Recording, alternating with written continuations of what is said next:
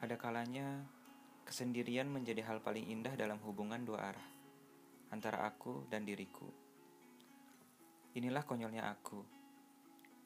Ataukah luar biasanya engkau yang mampu menjadikanku makhluk anomali di mana aku terpisah menjadi dua entitas yang berbeda dalam satu tubuh yang sama. Akal, hati. Keheningan menghadirkan kekuatan batin yang dapat membuka jalan menguak rahasia waktu, mengapungkan ke- kenangan, dan bahkan menghadirkan kembali sensasi luar biasa atas jatuh cinta. Namun semua itu jatuh, runtuh, hilang setiap kali engkau hadir di antara kesendirian kami. Keheningan tak lagi menjadi hal paling indah dalam komunikasi dua arah ini, karena engkau pulalah anomali, di mana engkau bertransformasi menjadi dua dimensi yang berbeda dalam satu rupa yang sama. Nyata, maya.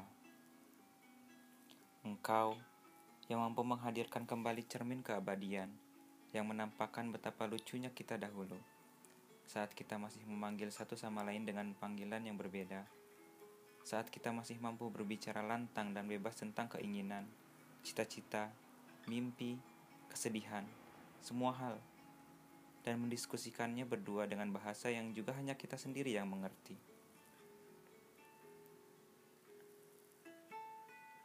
Itu semua hanya kenangan, hanya pemandangan yang kita lihat bersama dari bintang berjarak satu tahun cahaya.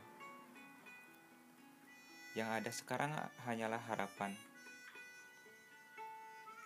Lewat tulisan ini, aku menulis untukmu bukan tentang masa lalu, tapi tentang cita-cita. Namun harapan, cita-cita ini hanya mampu kusampaikan hingga gerbang depan saja. Karena engkaulah sang kunci. Kunci yang akan membuka kembali dunia di mana kita tak lagi menjadi anomali. Di mana kita akan menjadi dua makhluk yang berbeda dalam satu langkah yang searah. Atau tetap membuka dunia gelap yang akan terus menjadikan kita makhluk anomali selamanya.